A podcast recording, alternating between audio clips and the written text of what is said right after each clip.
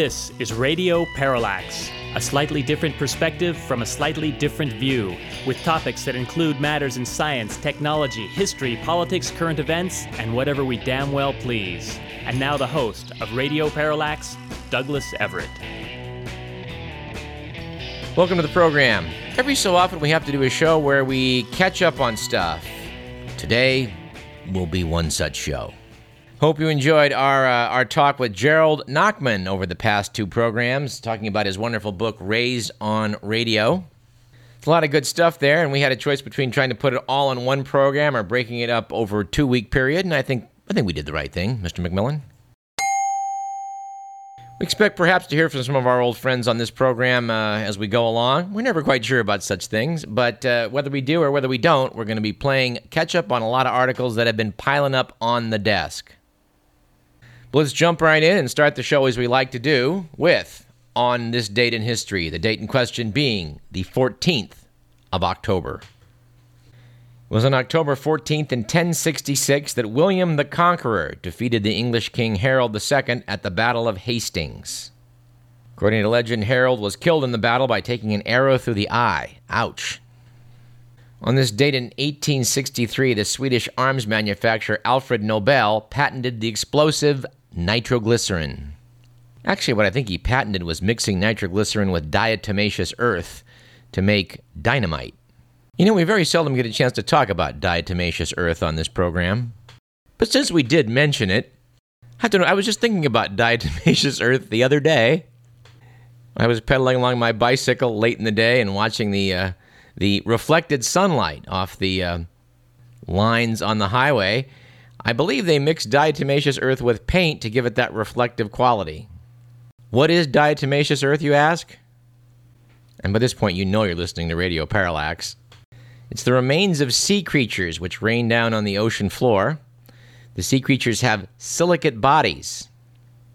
These diatoms manufacture their own uh, skeleton, but instead of using calcium carbonate, like, uh, like in seashells, they actually precipitate silica, which is basically glass.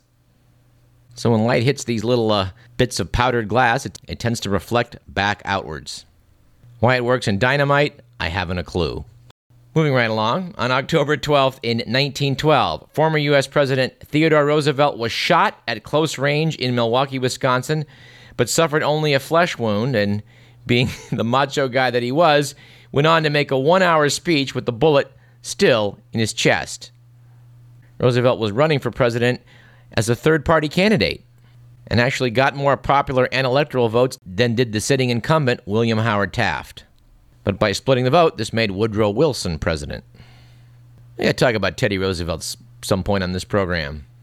Well, I guess we did when we talked to Evan Thomas of Newsweek about uh, about the Rough Riders in Cuba, etc.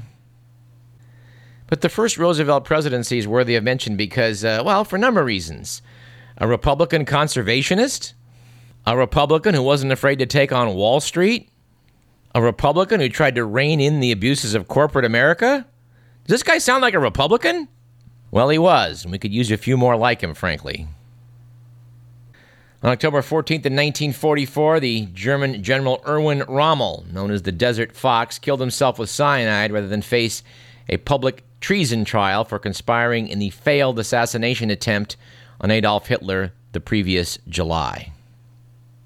And by the way, as we mentioned before, Tom Cruise's Valkyrie, the movie about that assassination plot, good film. Check it out.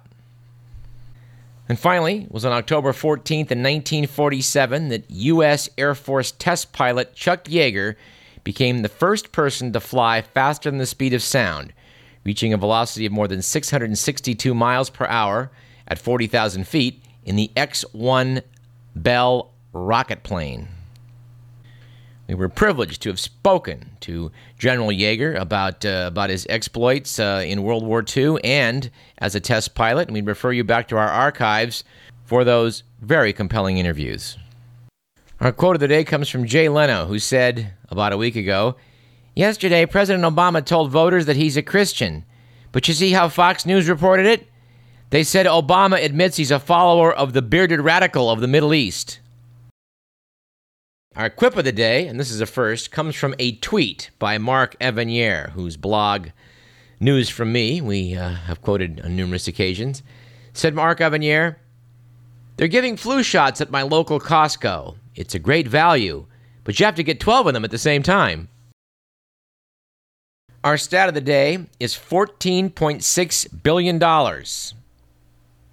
That's the amount of money that the top selling class of pharmaceuticals in America make. By the way, those drugs are the antipsychotics. Turns out antipsychotics are also the most frequent target of the Federal False Claims Act, which is a broad anti fraud statute. All five major drug companies marketing antipsychotics have either recently settled false claim suits or are under state or federal investigations for fraud. That's according to the New York Times. Our bonus stat of the day is roughly the same. As in, what would the U.S. and world populations be if there'd been no wars? That's according to Marilyn Vos Savant, who notes that the great majority of wartime casualties have been men, and that demographers say that population growth is generally determined by the number of childbearing women, their fecundity. Fecundity is affected by factors such as disease and a lack of food and water, but having fewer men who are fertile throughout their life doesn't make a significant dent in population growth. I would like to see that confirmed, however. If any of you statisticians out there, uh, particularly I'd like to know during the, the World War II years, 1939 to 1945, did the world's population grow in spite of the worst war in history? Inquiring minds want to know. And if you've got the answer, send it to info at radioparallax.com. Our joke of the day comes from Jimmy Fallon, who said, Cesar Millan, the dog whisperer, is criticizing President Obama for not properly training his dog, Bo. Said Fallon, apparently Bo still doesn't respond to simple commands such as sit, stay, and fix the economy. Does remind me of a cartoon uh, from earlier this summer from the Humor Times, which was Dick Cheney teaches a dog to speak. Cheney had a dog strapped on a table with, uh, with a cloth over his mouth, which he was pouring water onto. That's uh, waterboarding, if the image isn't clear. Which allows us to segue, which we're going to do, into a report published in the latest edition of Current Biology magazine, which I guess is a UK publication. The headline said, The next time Rover looks really sad when you leave the house, he might actually be depressed according to this new study. Yeah, stop the presses for this one. Yeah, how far off can Prozac for dogs be? But but anyway, researchers at the University of Bristol said that their findings fly in the face of common wisdom that dogs generally do not stay sad for long. Apparently, none of the researchers live, live next to people that have dogs and have had to listen to them bark all day long. But according to Professor Mike Mendl, head of the Animal Welfare and Behavioral Research at the Bristol School of Veterinary Science, what our study has shown is that a glass half full dog is less likely to be anxious when left alone than one that is more pessimistic in nature. Yeah, and apparently all this fine research is based on a study where a dog was allowed to enter the room, and sometimes his dish had food in it, and sometimes he didn't, and they watched how the dog behaved and came to some of these remarkable conclusions. And I can't resist uh, quoting some comments by a woman called Michele Hanson, writing in The Guardian, said as follows We don't need scientists to tell us that some dogs are grumpier than others. For my happy hounds, the bowl is always half full. But scientists at Bristol University, examining the behavior of dogs when separated from their owners, have found that some seem gloomier than others. I already want to bang my head against the wall. Did the scientists expect all the dogs to behave in the same way? Do they have dogs of their own? Have they noticed that dogs each have their own little foibles? Dogs that are calm when left alone have an optimistic attitude, suggest the scientists. But dogs performing, quote, undesirable separation related behavior, vocalizing, destruction, and toileting while alone, have a more pessimistic cognitive basis. Well, you would have, wouldn't you, if you were a dog? Imagine it. You've been living in a home for dogs. You're taken into a strange room where a person hides behind a screen with you. Then you're allowed to come out and find your dinner in a bowl. The bowl could be anywhere Some days it's here, some days it's there. Some days it's full, some days it's empty. You may keep optimistically dashing to the bowl hoping your dinner's in it. You may get hacked off, being jerked about, and decide not to bother. Either choice is reasonable for a dog. But I think for the definitive word on this, we have to go to the late, great Sam Kinison. That's like dog psychiatry to me, you know? Animal therapy. Did you hear about this racket? I'd love to get in on some of that money, all right? Sam, the dog psychiatrist. Yeah, yeah, bring Rusty to me, okay? It's Rusty, man. It's Rusty. He used to be a happy dog. He'd jump around. He was happy. We used to play my frisbee and stuff, and he just hasn't been himself. Like, yeah, yeah, well, wait out in the lobby. Come on in, Rusty. Come here. Come here, Rusty. First of all, you're a dog! Yes, you are! Bark, you little... Yeah, listen, uh, we had a real good session today. Rusty really opened up. Yeah, he's, uh... You can tell he's a sparky dog again, and, uh... That'll be 200 bucks, okay? Thank you, Mal. Yeah, yeah. Animal psychiatry made easy, all right? You know, I think it is time for the canine version of the DSM, don't you? Anyway, let's do some uh, mail. Bruce wrote us a couple weeks back noting that he just received a fax of an internal memo from the office of Newt Gingrich that said that he had made the cut. He was one of the top 100 doctors who had worked tirelessly on healthcare reform. Said Bruce, I believe I've spent more time on my emails to you than I have on healthcare reform, so I think I must contact Newt Gingrich's office and let them know the truth. That you have worked harder on healthcare reform than me, and it is you who deserve this honor. Bruce, we want to thank you for thinking of us. The Radio Parallax just wouldn't feel good about accepting any kind of award from Newt Gingrich. A man who told his wife he was going to divorce her while she was in the hospital undergoing cancer treatments. And we forgot to mention an addendum to a letter from James uh, several weeks back where he noted that uh, Orson Welles had the third best celebrity voice after George Sanders and Alexander Scourby. And I had to confess, I didn't know anything about Alexander Scourby, but I looked it up and found out that he did have a, quite a long, distinguished career as a narrator. At one point, he narrated the entire King James Bible which is considered to be probably the definitive version of it. But personally, I'm still leaning towards Orson. And if any of our younger listeners don't remember the actor George Sanders, he's a guy worth uh, a look back at. Memorable role in All About Eve. Uh, George Sanders was the definitive cad. And like so many great character actors, just, you know, makes the film that he's in. I want to thank Millie for sending us a, uh, a copy of the New York Times article by Maureen Dowd, who attended a seminar titled Get Motivated. In fact, I got a quote from this a little bit. The second time the beach ball hit me on the head, I started feeling motivated not to become an instant millionaire with the help of Jesus and some cheesy business evangelists. Rather, I felt motivated to flee the 9-hour 995 Get Motivated seminar at the Verizon Center, which had devolved into a faux beach party with DJs playing 80s music and audience members tossing around plastic beach balls and dancing to Michael Jackson's Thriller and Van Halen's Jump. But I stayed in the Church of Capitalism, determined to hear what wisdom headliners Colin Powell, Rudy Giuliani, Dan Rather, Steve Forbes, and Terry Bradshaw would dispense. She went on to note that the Get Motivated seminar organizers tried to entice audience members to sign up for more seminars that, for a fee, will teach them the secrets of cashing in on stocks, real estate, and the internet. After Rick Belluzzo, the former chief operating officer for Microsoft, told the crowd that they needed to, quote, own our own development, unquote, and that, quote, perseverance can pay off, unquote. She was ready for football analyst Terry Bradshaw coming on the stage to lumber on, saying things like, I need a woman with money. Maureen Dowd said he was, he was like a 62 year old mama's boy with three ex wives, adding he seemed more like a man who could use some advice rather than one paid for giving it especially when he announced to the crowd, I've never really motivated anybody. I know I'm going on a bit, but I just, I just love this piece. According to Maureen Dowd, when Rudy Giuliani took his turn, he had a few choice words about Al Gore and global warming before giving forth his pearls of wisdom. The first one was, quote, You've got to have a computer, unquote. As he explained to the diminishing crowd that remained, quote, That other world that used to exist doesn't exist anymore, unquote. By the way, we're having one of these goofball seminars in Sacramento tomorrow, October 15th, featuring Sarah Palin.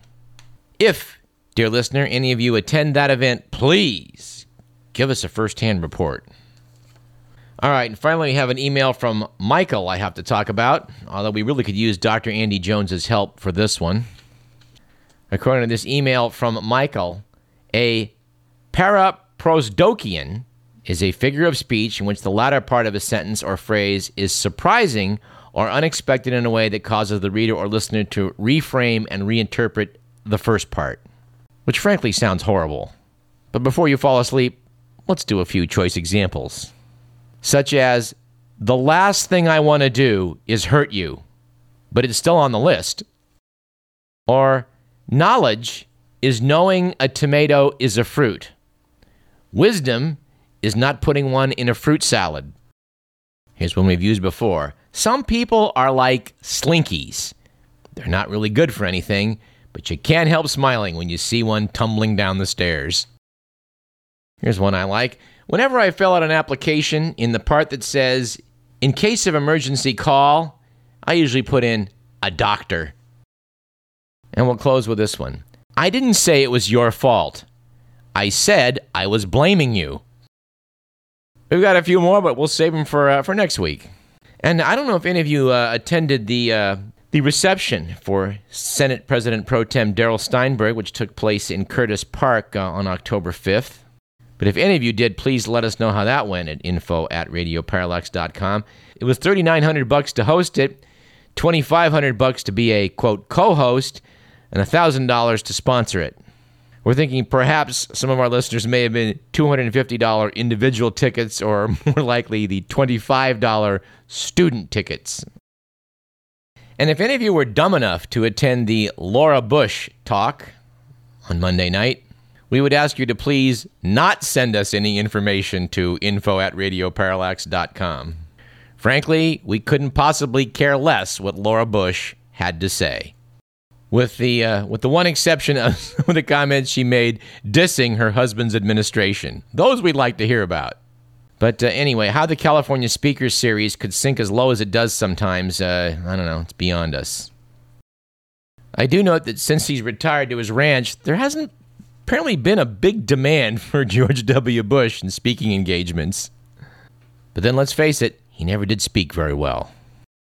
Well, we're chewing up the time with all these digressions, but uh, one more. The Sacramento State College of Business Administration has an advertisement that was in, I think, the Sacramento Bee that I really caught my eye. Because I guess it's not enough to be an MBA. Now you have to be an MBA for executives, an E MBA.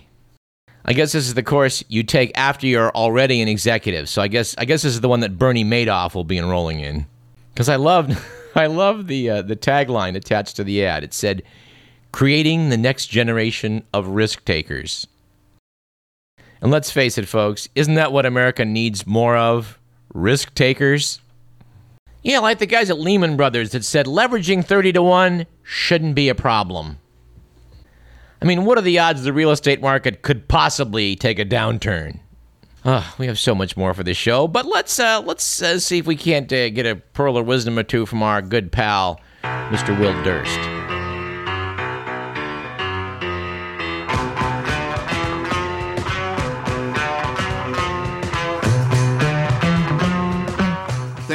Ladies and gentlemen and voters, for listening, viewing, tweeting. Let me assure you that I believe in my opponent's right to say bad things about this country, state, city.